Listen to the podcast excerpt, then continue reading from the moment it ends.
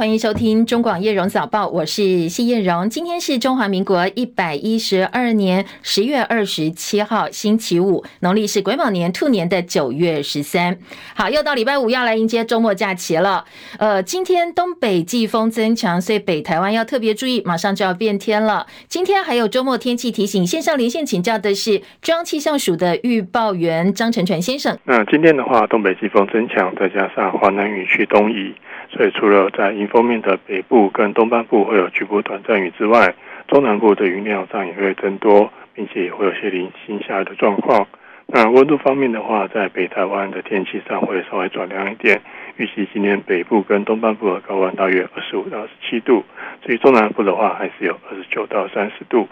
而各地早晚的低温大约二十一到二十四度，中南部日温差还是稍微大一点。早出晚归请留意温度的变化。那明后两天的话，天气跟今天还是比较类似的，东北季风还是持续影响，再加上华南还是有会有一些水汽持续东移，所以明后两天的话，在北部东半部还是比较容易出现短暂的下雨的状况。那中南部的话，也还是会有些零星下雨的情形。那这波东北季风预计会持续影响到。下周二，那下周三之后，东北季风减弱之后，气温会稍微回升一些。嗯，谢谢张成传先生的提醒哦，也提供给大家参考。北台湾今天开始受到东北季风影响的时间，可能要一路到下星期二啊，所以特别注意呢，今天出门雨具不要忘记。除了下雨之外呢，温度方面也会稍微有所变化。东北季风增强，华南雨区东移，所以呢，今天的高温可能会比呃前两天相比。动辄逼近三十或超过三十度，大概会稍微下降五度左右哦。北台高温预测二十五到二十七度，中南部也会有零星的短暂雨。到礼拜天还是会有一些比较湿凉或降雨的状况，提供给大家做参考。安排周末假期计划，这个天气的变数要考量进去。过去曾经多次获选全美最安全的缅因州，在当地时间二十五号晚间，有一家保龄球馆和一家酒吧发生了连环枪击案，造成十八人死亡、十三人受伤，而且死伤人数持续在修正。稍早传出是超过五十人受伤、二十二人死亡，几乎是超过这个州一整年的凶杀死亡人数。不过后来数字下修了。涉嫌行凶的陆军后备人员卡德，他似乎是拿着半自动步枪。枪武器大开杀戒，警方持续通气搜捕当中，而且稍早呢，美国总统拜登宣布降半旗致哀。戚海伦的报道。美国缅因州一家保龄球馆和一家酒吧发生重大枪击案，死伤惨重。州警持续搜捕被通缉的陆军后备役人员卡德。执法单位说，四十岁的卡德今年夏天曾经短暂待在一家精神卫生机构。缅因州首府奥古斯塔警方也宣布加强巡逻，直到抓到嫌犯为止。加拿大边境服务局已经对边境官员发出武装而且危险的警报。警方说，卡德因为八项谋杀罪名面临逮捕令，应该被视为携带武器而且危险。执法部门也说，卡德是一名经过认证的枪械教练。警方敦促居民就地避难，并且向当局报告任何可疑活动。稍早，警方扩大了相关地区的就地避难令。路尔斯顿市公立学区总监发表了声明，表示周五将会关闭校园。美国有线电视新闻网 CNN 报道，调查人员在搜查与嫌犯有关的废弃车辆时，发现了一把枪。目前不清楚这把枪是否和已经发生的枪击事件有关。美国白宫敦促对枪支暴力采取更多行动，呼吁国会透过立法解决枪支暴力问题。美国总统拜登宣布，未来几天，白宫、公共和军事建筑将会降半旗，对受害者表示哀悼。记者齐海伦报道。嗯，清晨收盘的美国股市主要指数仍旧收黑。美国第三季国内生产毛额折合年率成长百分之四点九，这是二零二一年底以来最快的成长速度。尽管如此，在市场消化好坏参半的企业财报，同时关注中东危机之际，美国股市还是没有好表现哦。其中呢，纳斯达克指数重挫超过百分之一点七，正式进入了修正区间。在经济数据公布之后呢，十年期的美债值利率下跌了十一个基点，来到百分之四点八五。两年期的美债值利率下跌七个基点，来到百分之五点零五。美股收盘，道琼跌两百五十一点，三万两千七百八十四点；标准普尔五百指数跌四十九点，跌幅百分之一点一八，四千一百三十七点。科技股为主，纳斯达克指数。大跌了两百二十五点，跌幅百分之一点七六，一万两千五百九十五点。费城半导体跌十七点，百分之零点五四的跌幅，收在三千一百八十八点。台积电 ADR 今天跌了零点一九，跌幅百分之零点二二，来到八十七点四五美金。美国在刚刚公布上周初领失业金人数升到二十一万人，续领人数写下五个月来新高。耐久材九月订单月增百分之四点七，超过三年来最大单月增幅。而联准会十月三十一号、十一月一号要开会，美国财长耶伦说，美国的 GDP 数据显示美国经济软着陆在望，联准会应该会长期的维持高利率。现收盘的欧洲股市呢，最主要欧洲央行宣布维持三大关键利率不变，衡量先前连番升息举措是不是能够成功压抑通膨，而这也是二零二二年七月以来第一次暂停升息。美国呃，欧洲股市深夜收盘，三大主要指数收黑。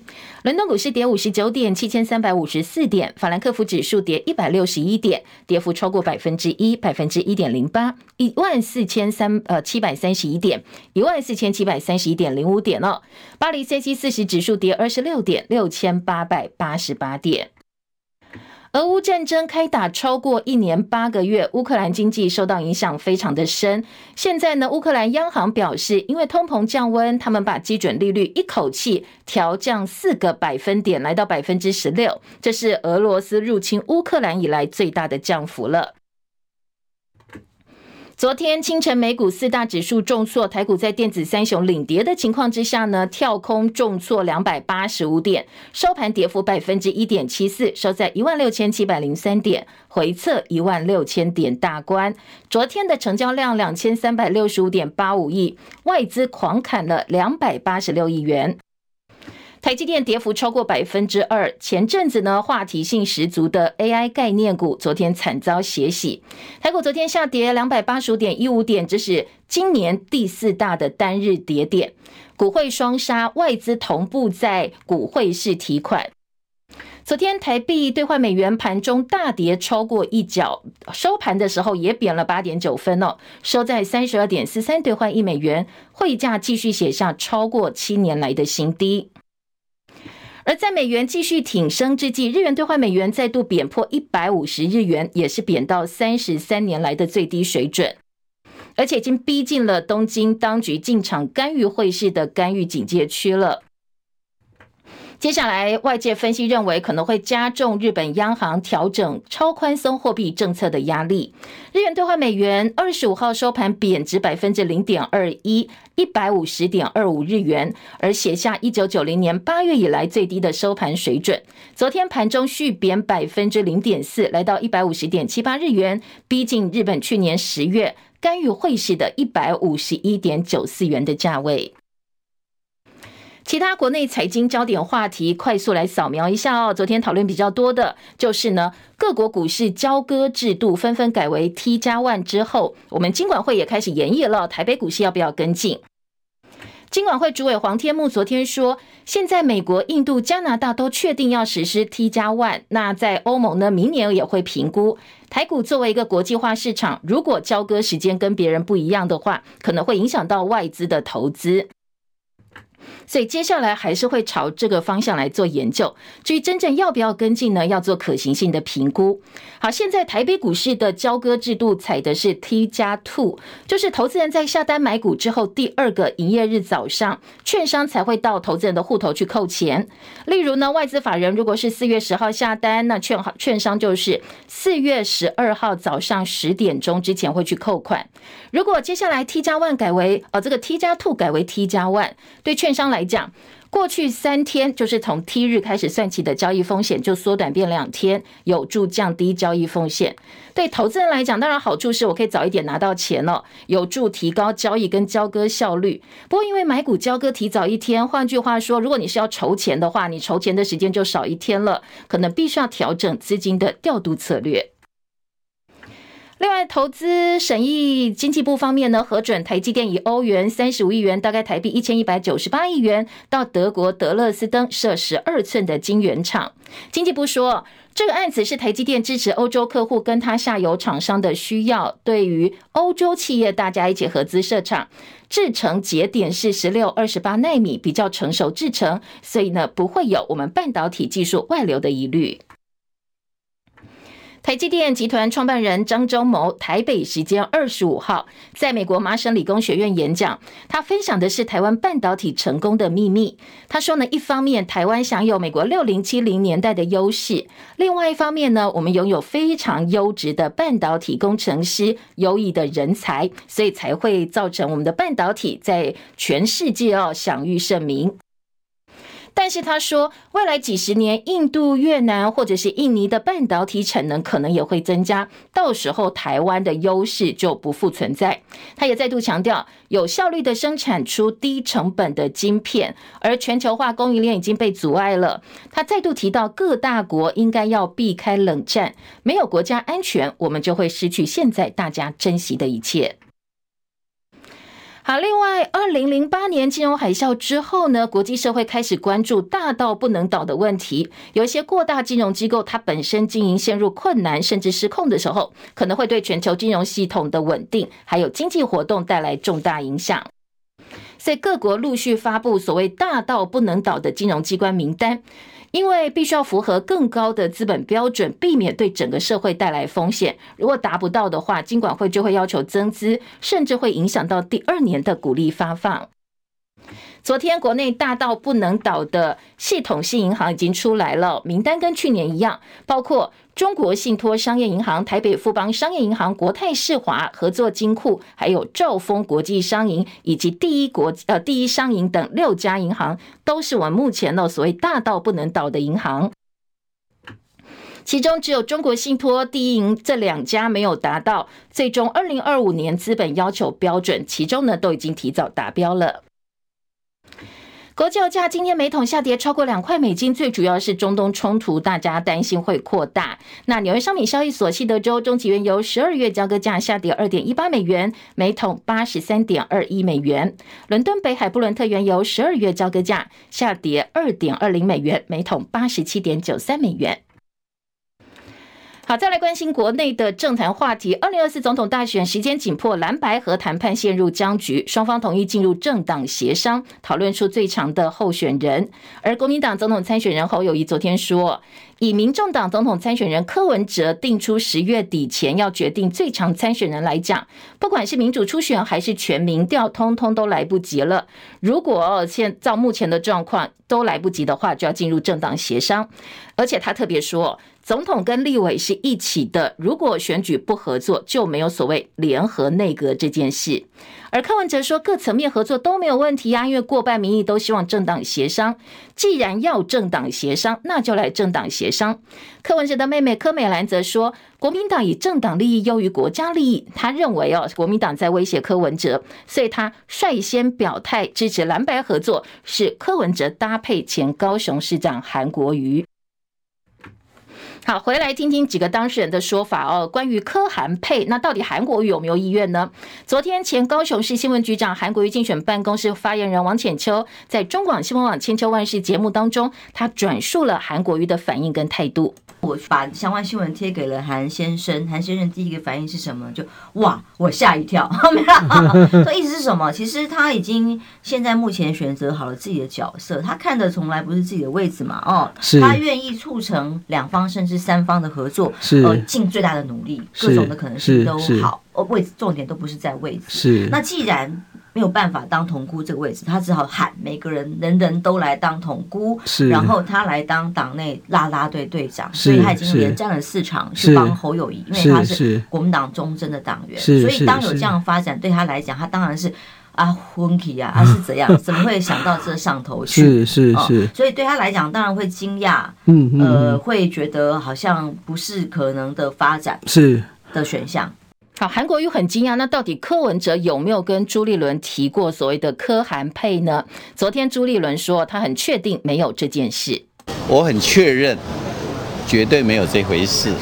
然后，如果提醒一下柯柯主席，那天你跟我聊的时候是讲两位女生呢，啊，两位女生我就直接跟你说不可能，我说我们呃一定是侯柯柯侯放在同一张选票上面，因为对于国民党的支持者，必须要看到我们国民党的候选人侯友谊在这个选票上面。我说同理心啊，大家换位思考，那一样的呃，民众党的支持者也希望看到柯市长在这个上面。那至于两位女生是谁，我就不用讲了。好，那侯友宜则说，柯文哲跟他讲的是一男一女。侯友宜形容说，好像是一个女儿嫁了好几个亲家，合作要诚心诚意才行哦。他也说，现在已经进入政党协商阶段了，如果没有民主初选，也没有全民调的情况之下，必须要蓝白合作，否则也没有联合内阁。蓝白要合，一定要志同道合，才会叫蓝白合。那不但要蓝白合的志同道合，里面有很多的理念啦、那当然，选举的过程很重要。总统跟立委选举是一起的，如果选举不合作，就没有所谓的联合内阁。科举所定的时间在十月底嘛，按理十月底往前推这几天，那时间其实已经就进到政党协商。政党协商就没有所谓的全民调，也没有所谓的开放式的思想。就由政党协商，大家一起共同面对，讨论出最棒的合作方式。我们非常的确定哈，如果在整个时间已经来不及底下，那当然就是进到政党协商。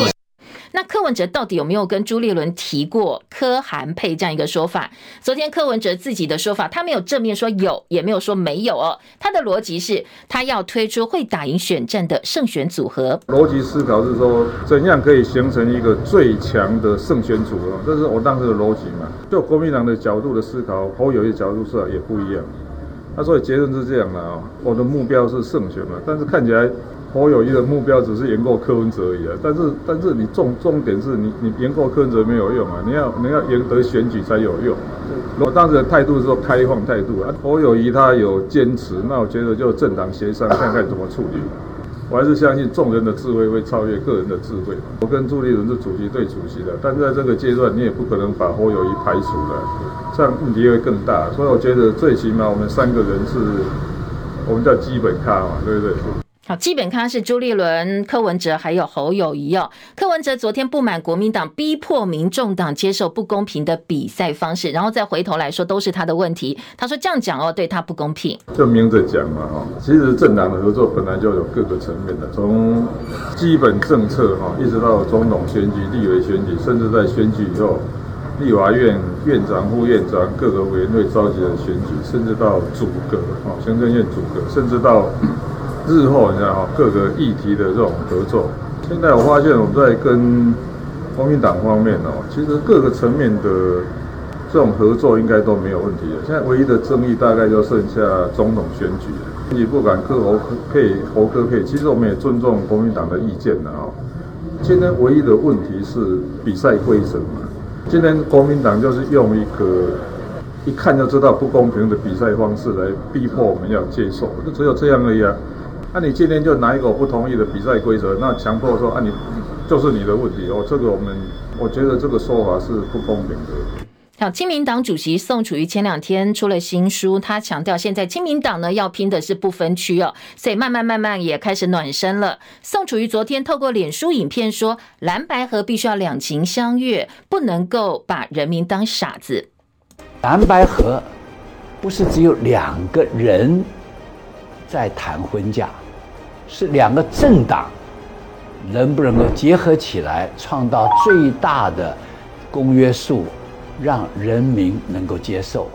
这是两个政党的结合，所以因此更需要两情相悦。但是更重要的，也不要给老百姓感觉到你们就是只是在谈位置，而不是为人民出点子。千万不要把人民当傻子。像这个背景有一些衬乐，这是呃宋楚瑜他自己脸书影片所配的一些音乐哦。好，另外呢，在绿营方面，为了争取更多年轻人支持，民进党的总统参选人赖清德昨天到海洋大学演讲，学生们也是有备而来哦。从能源政策到八八枪击案，都对赖清德提出质疑，甚至有学生在 Q&A 时间呢，直接开呛说：“你赖清德得过且过的心态不太妥当。”那校长看起来大人比较呃有一些这个缓颊或者是社交的一些想法哦，所以呢，赶快出来阻挡。不过赖清德还蛮有风度，他也缓颊说。啊，没关系，你让他讲哦。我今天就是要来听学生讲的，我们来听听看哦。昨天现场的部分实况。你在第四场国政愿景发表会上说，你选的是下一任四年，不是未来十年。我认为这种得过且过的心态，作为一个总统候选人来说，是有点不太妥当。我打断一下，我们今天呢是海来政策，同学，你主要对校长我要给你一个，因为今天咱就是要听下，今天来讲我 给。我应该到目前为止，对未来国家的建设是提出最完整的国政蓝图。如果说未来核融合能够问世的话，只要未来的技术有办法促成核能发电，没有核废料，而且也安全可靠，我觉得台湾的民众是会支持的。那当然，我也会接受。好，这是学生当面质疑民进党二零二五非核家园的目标，说：“哎，这个好像有点落后的状况哦，反核有没有办法落实？”赖清德说：“如果未来核融合能够问世，而且技术核能发电没有核废料，安全可靠，他是可以接受的。”好，至于郭台铭打算要连署独立参选的郭台铭，外传呢，他花钱买这些连署书的传闻不断。昨天呢，士林地检署展开调查，再度发动第二波的搜索，扩大南下搜索嘉义等两个地方，带回六个人。另外呢，北投晨曦温泉大亨涉嫌对连署人行贿，约令三百万交保之后，昨天又被传唤到案了。晚间有四名证人被请回，而杨姓被告、罗姓被告分别以十万、三十万交保，后续风暴值得观察哦。不过。郭办也特别强调，他们希望哦，所有的连署都是在合法的情况之下进行的。当然，这些所谓花钱买连署，他们是不知道的。也呼吁说，如果有相关情事，欢迎检举，那移送法办哦。好，这是昨天司法的最新进度。至于两岸之间的关系呢？中共中央外事工作委员会办公室主任兼外长王毅访问华府，除了美国国务卿布林肯、国安顾问苏利伦、苏利文，那路透也引述知情人士的话说，王毅渴望跟美国总统拜登见面。白宫说，美方会当面呢对王毅关切解放军在南海的危险行径，当然也会传达美方希望重开美中军事沟通的管道。五角大厦上周公布最新的一批解放军在南海追踪或拦截美军战机的影片，说解放军持续在南海、东海等海空域对美国跟盟友实施挑衅还有危险的拦截行动。说从前年一路到今年的呃这个秋天，累计已经有数百起。大陆国防部在王毅抵达华府的时候，也公开影片反控美军危险拦截。不过，白宫国安战略沟通协调官科比他说呢，不管如何啊，这次王毅到美国去，就是美中保持沟通管道的一个里程碑了。拜登跟澳洲总理艾班尼斯在华府双边会谈之后，发表联合声明，重申维护台海和平稳定的重要性，反对片面改变现状，希望对话来解决两岸问题。而这也是美澳两国元首继今年五月广岛会谈之后，再度公开重申支持台海的和平稳定。艾班尼斯下周要访问北京，成为七年来第一位访问大陆的澳洲领导者。南华早报说，澳洲不会反对中国加入 CPTPP，会按照自身情况考虑大陆的申请。澳洲也不会在日本施压的情况之下支持台湾加入 CPTPP。国防部晚间发布新闻稿说，中共山东号航母编队群昨天穿越巴士海峡进入了西太平洋。当然，国军呢掌握了海空域的动态。国军也披露山东舰的黑白航拍照片，证明我方军方的监控能量。而上周，美国国防部跟国会研究处对美国提交两份重要的报告。那报告当中哦，不只认为中国有能力跟意愿挑战现有的国际秩序，而且说中国的战略军事能力都比现在呢，俄罗斯或任何一个国家对美国带来更严峻的挑战。如果美国没有办法在短期内大幅超越中国的军事发展，那可能接下来美国在台海、在南海、在澳洲都会失去威慑力量，甚至让美国本土陷入中共的武力威胁之下。而欧洲议会委员会委托的专家研究报告则说，跟大陆解放军有关的华海电信承包大量连接欧洲的海底电缆，其中有十一条靠近欧盟还有北约盟国的军事基地，可能会让中共监控北约还有欧盟这些国家海军舰艇的动向，影响到国家安全。中广早报新闻。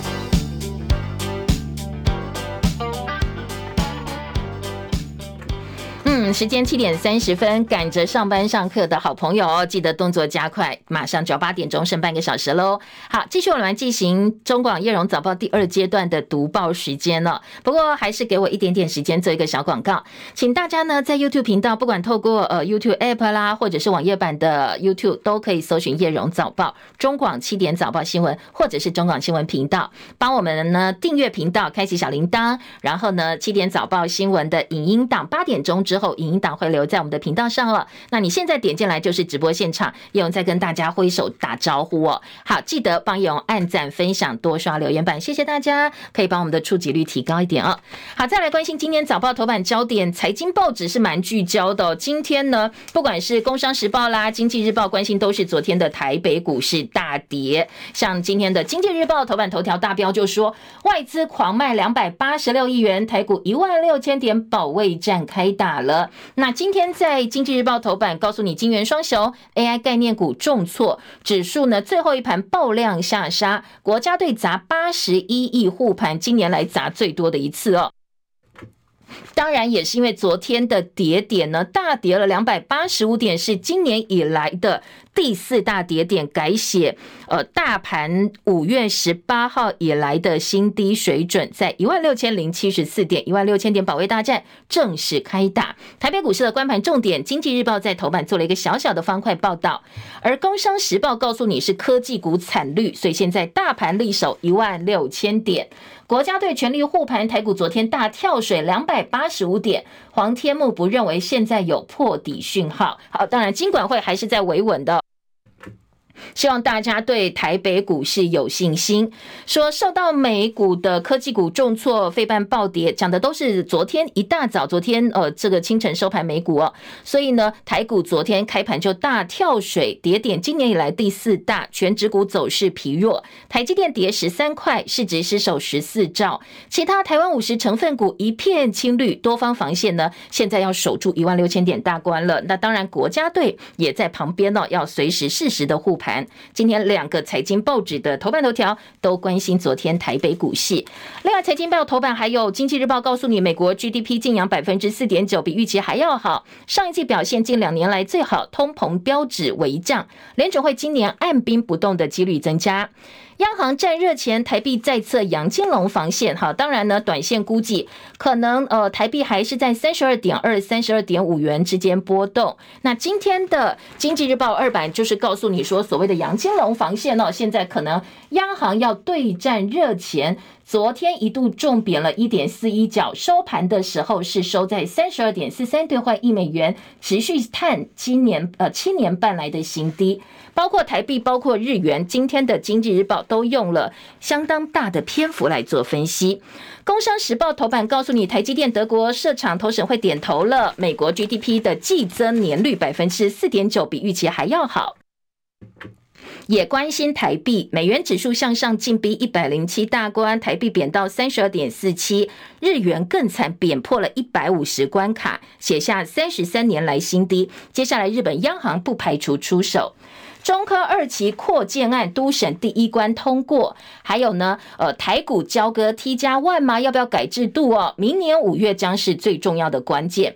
防堵约转诈骗灰名单上路。好，这个《工商时报》告诉你，防止这个转账诈骗。所以接下来呢，各个银行可能要配合所谓的灰名单。那接下来钱要进去的时间会往后延哦，希望大家有一点点的缓冲时间。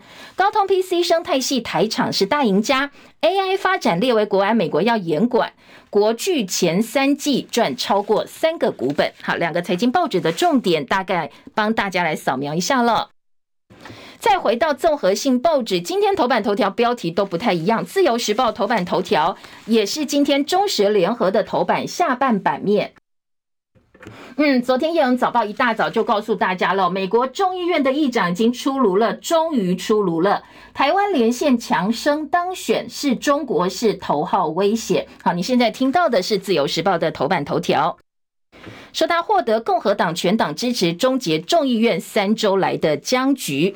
而中国时报今天在头版下半版面的标题则是美呃台湾连线成员强生当选美国众议院议长，在悬缺了二十二天的混乱空窗期之后，这位川普的盟友已经正式出现。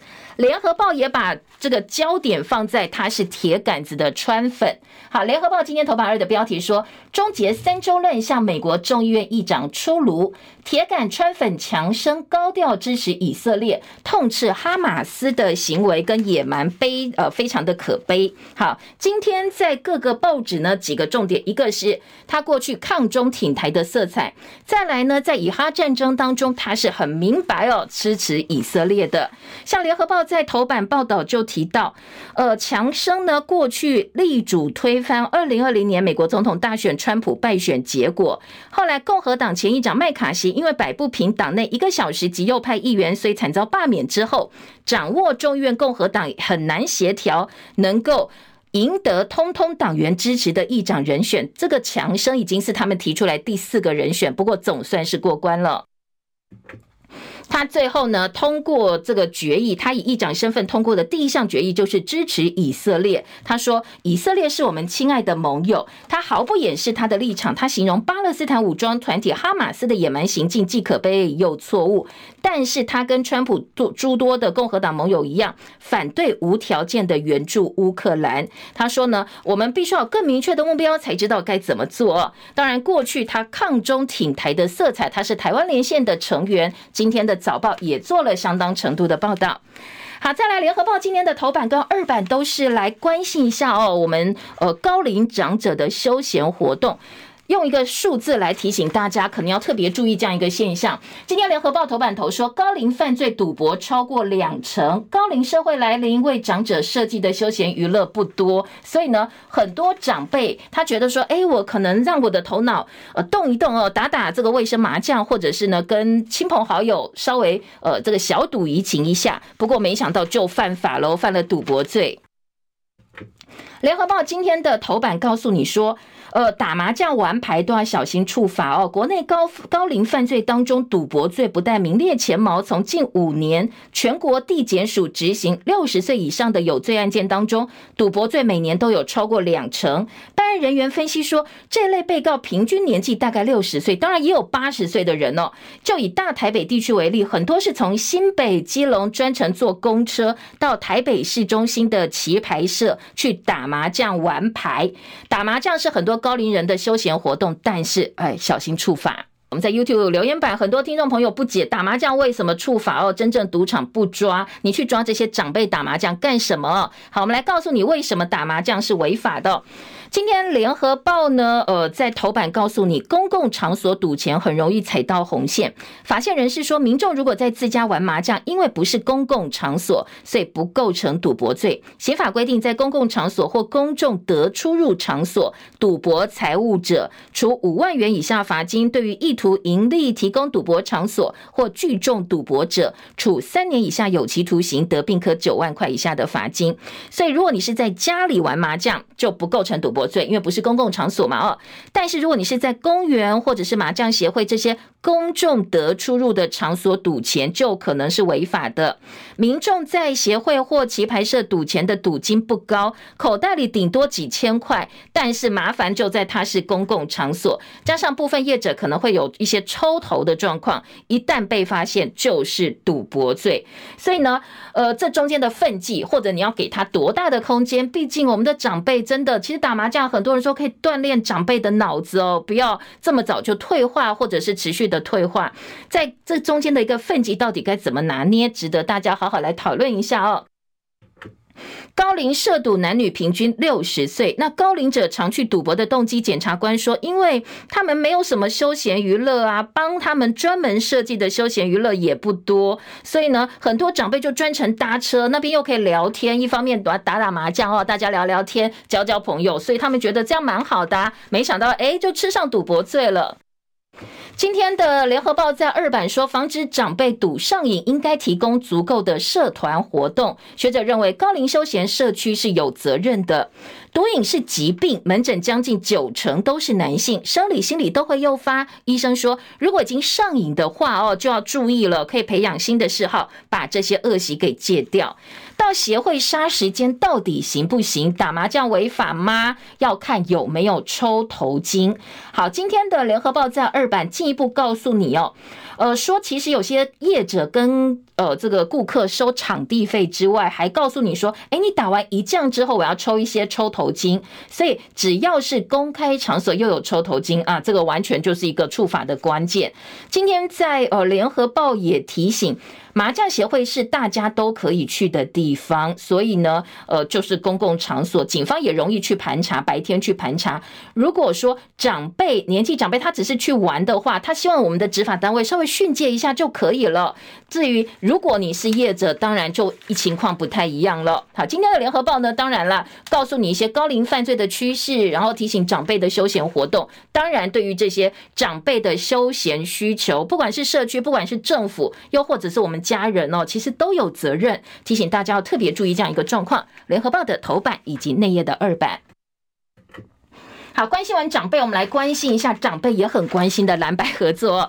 今天的《中国时报》在头版，在内页三版以及《联合报》呢，内页三版都有提到这个部分。《联合报》个《中国时报》今天是在头版头条来做报道哦，说科批冒号现阶段呢，在也整合进入主席对主席阶段之后，朱立伦跟柯文哲对谈之外，现阶段不可能排除侯友谊。好，这个是《中国时报》头版头条大标。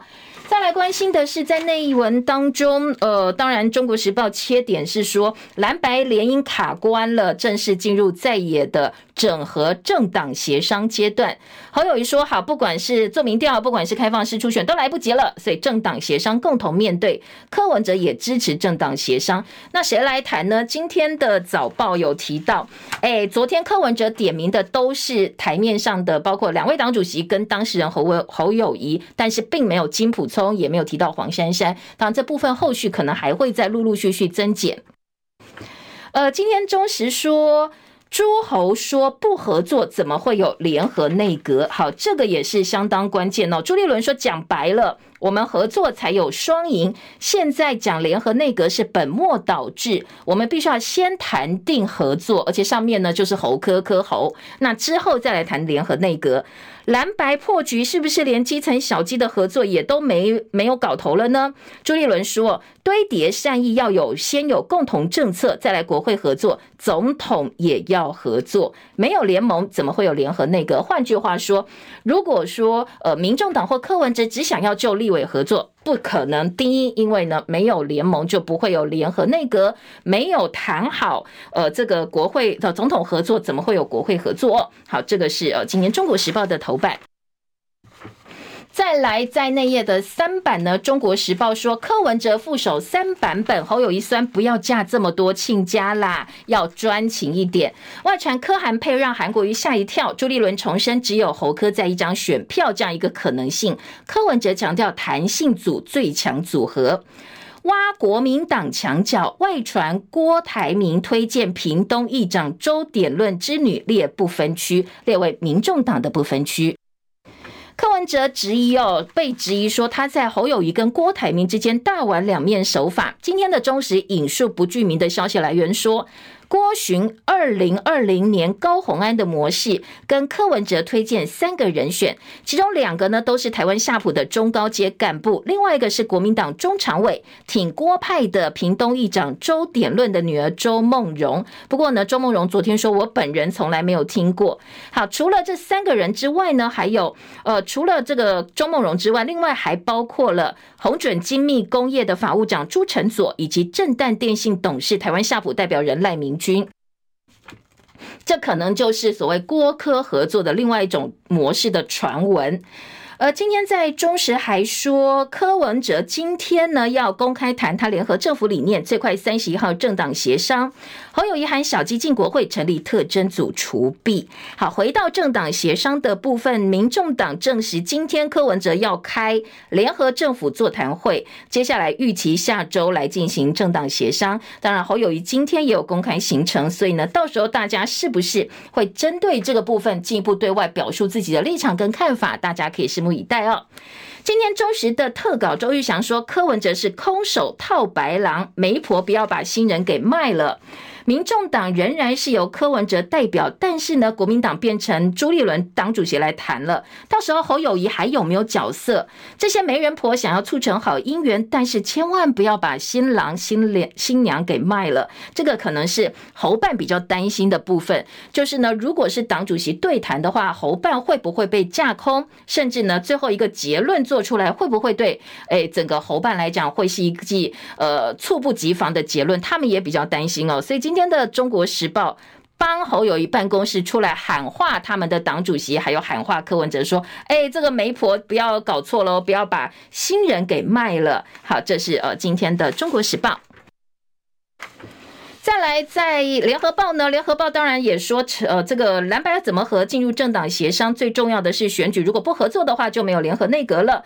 蓝营质疑柯文哲的合作诚意，逼婚说、砒霜说、情勒说，就是情绪勒索。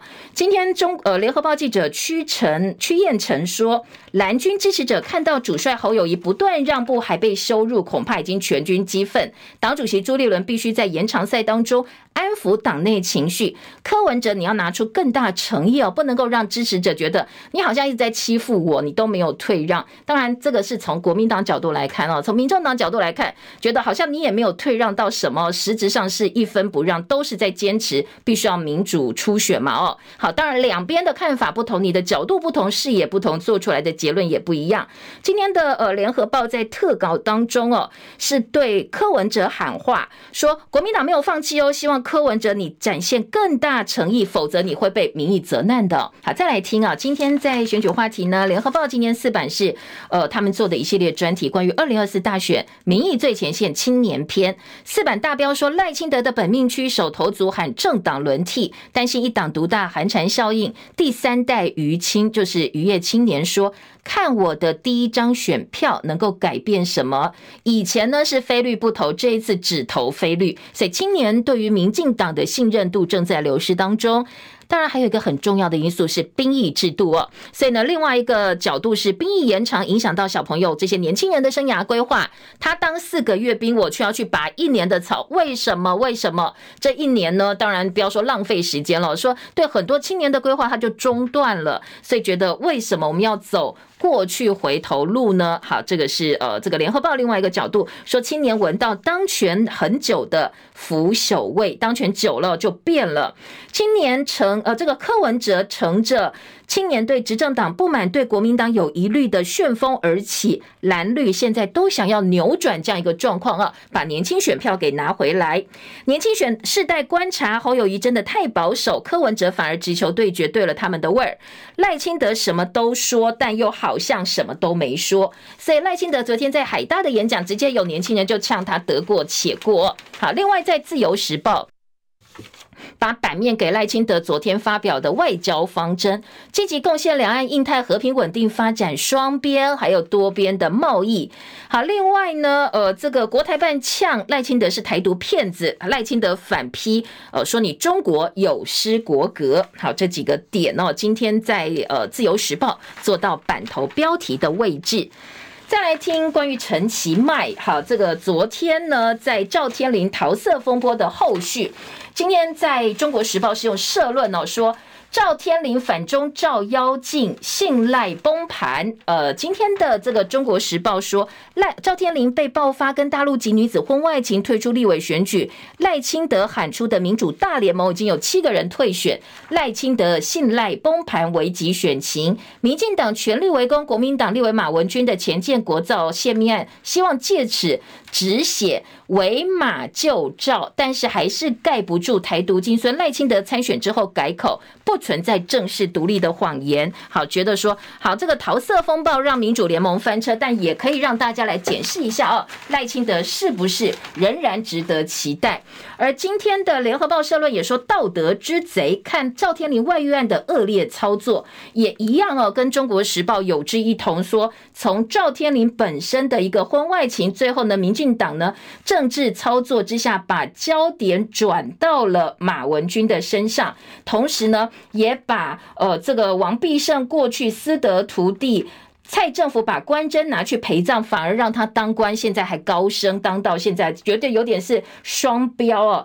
赖清德呼喊所有党员莫忘初衷的同时，你开这么多的小门，对从政党员犯出来的错百般硬凹，司法正义、社会价值跟道德伦理都陪葬了，所以是不够格的执政者。好，今天中时联合都从赵天麟来切检视赖清德。而联合报另外一个特稿说，陈其迈南霸天挥刀斩马谡，因为赵天麟现桃色风波，呃，当然昨天有后续话题说，哎，好像这个小三不止一个哦，但是呢，多年前的错误，太太原谅他，用这样一个方式淡化处理。陈其迈喊话审慎评估立委布局之后，他还是必须要退出立委选举，所以可以看得出来哦。陈其迈主导一手呢，挥刀斩马谡，这个马谡就是赵天麟。另外，在主控整个高雄立委战局，展现他南霸天的地位。我们来看一看哦，接下来可能来取代赵天麟参选的，是不是外传陈其迈力挺的黄杰？哎，这个可能也是一个关键点哦。好，再来听到的是，呃，今天在赵天的外遇部分，《中国时报》说可能会有国安危机哦。我们国安局说不方便讲，高检署说我们已经分案调查了。向心案违建，蓝营说检调不要诬陷民众。好，过去向心公亲夫妇卷入王继强共谍事件，然后还被呃这个禁止出境了一千多天，结果没想到回头他们无罪确定了。所以国民党立委李德维在立法院说。王立强或向心案到底是不是算是境外势力干预我国选情？那这个东西呢？当然，这个分际必须要拿捏好，仅供处理，不要一下又冤枉到哪一个人了。好，再来，呃，郑文灿告爆料粉专说他不是优惠的影中人，中国时报也给了版面。全力促成拜习会，北新展现韧性。中美两强竞争格局没变，高层直接沟通，避免误判。这是针对王毅到华府去访问哦。今天中国时报做到了二版的版头，说帮拜习会暖身。王毅渴望见拜登。旺报今天的头版头条跟两岸有关，说王忠明会宋涛抛出抛出了马祖高粱酒配呃这个。高粱配酒福州，好，讲的是为了让马祖跟大陆福建交流发展，连江县长王忠明、议长张永江，还有立委陈雪生到北京拜会国台办，希望恢复小三通常态旅游，强化海运快递，扩大马酒销售，就是马祖酒销售三项合作建议哦。说比照，希望福州的市民比照马祖民众可以购买三节配酒等相关的优惠。好，这个是呃旺报今天的头版头条马祖跟中国大陆的交流进度。旺报今天头版还有神舟十七号发射跟太空站自主对接，说呢，呃，大陆的神舟十七号载人太空船昨天由长征二号 F 遥十七运载火箭搭载酒泉卫星发射中心升空，而且呢，昨天晚间确认顺利进驻太空站了。这一次发射是大陆载人太空工程第三十次发射，所搭载的三名太空人平均年纪不到四十岁，写下大陆最年轻太空人组合的记录。神箭神舟这二十年来哦，在酒泉卫星发射成功，把二十位太空人三十二人次送进太空，成功率百分之百。那对中国大陆来讲，当然也是他们嗯在太空部分的一个重大成就。今天在呃《旺报》一样哦，是用头版的版面来做报道。另外，在以哈情势轰炸加萨二十天，以军发动最大的地面攻击行动。还有呢，以巴恩怨，今天联合报是用专题的方式回顾，告诉大家这个地区哦，过去有哪些夙愿，以及呢大家的恩怨情仇。呃，以色列试图围堵，但是暴力从来没有断绝。哈马斯从零七年掌控加萨，大家紧张情势不断的升高哦。好，这是呃今天在联合报的报道哦，当然也提供给您做参考。流感接种牛步，昨天呢，薛瑞元点名台北市蒋万安呛，我们的接种比去年还好哦，说你怎么可以把呃民众的健康打疫苗又跟政治挂钩呢？台北市政府跟疫为了疫苗杠上卫福部，他们自己要说，呃，我们的学生是不打高端的流感疫苗的。卫福部次长王必胜先点名蒋万安禁止特定品牌的疫苗进入校园，说，呃，这到底有什么科学上的问题呢？批评把小朋友学童当作政治操作的工具。那薛瑞元卫福部长更说，啊，四类公费族群的施打率，台北市低于台全台平均哦，甚至呢有三类是六都最后，说你这个要好好检讨。蒋万安很生气哦，说你这是打击我们医疗的这个基层的医护士气，拿出数据来说，你看我们比去年打的还要多，而且说你公费疫苗，你要提升施打率，是要让大家打安心、让人放心的疫苗才对呀。另外，联合报跟中时都有三家 SRF 电厂入桃哥，观音人痛骂滚出去。好，这个是三家固体再生燃料发电厂要进驻桃园的科技工业园区，但是当地的居民强烈反对，责任呢，中央跟地方现在在互踢皮球哦。我们时间到了，祝福你美好身心，下周见，拜拜。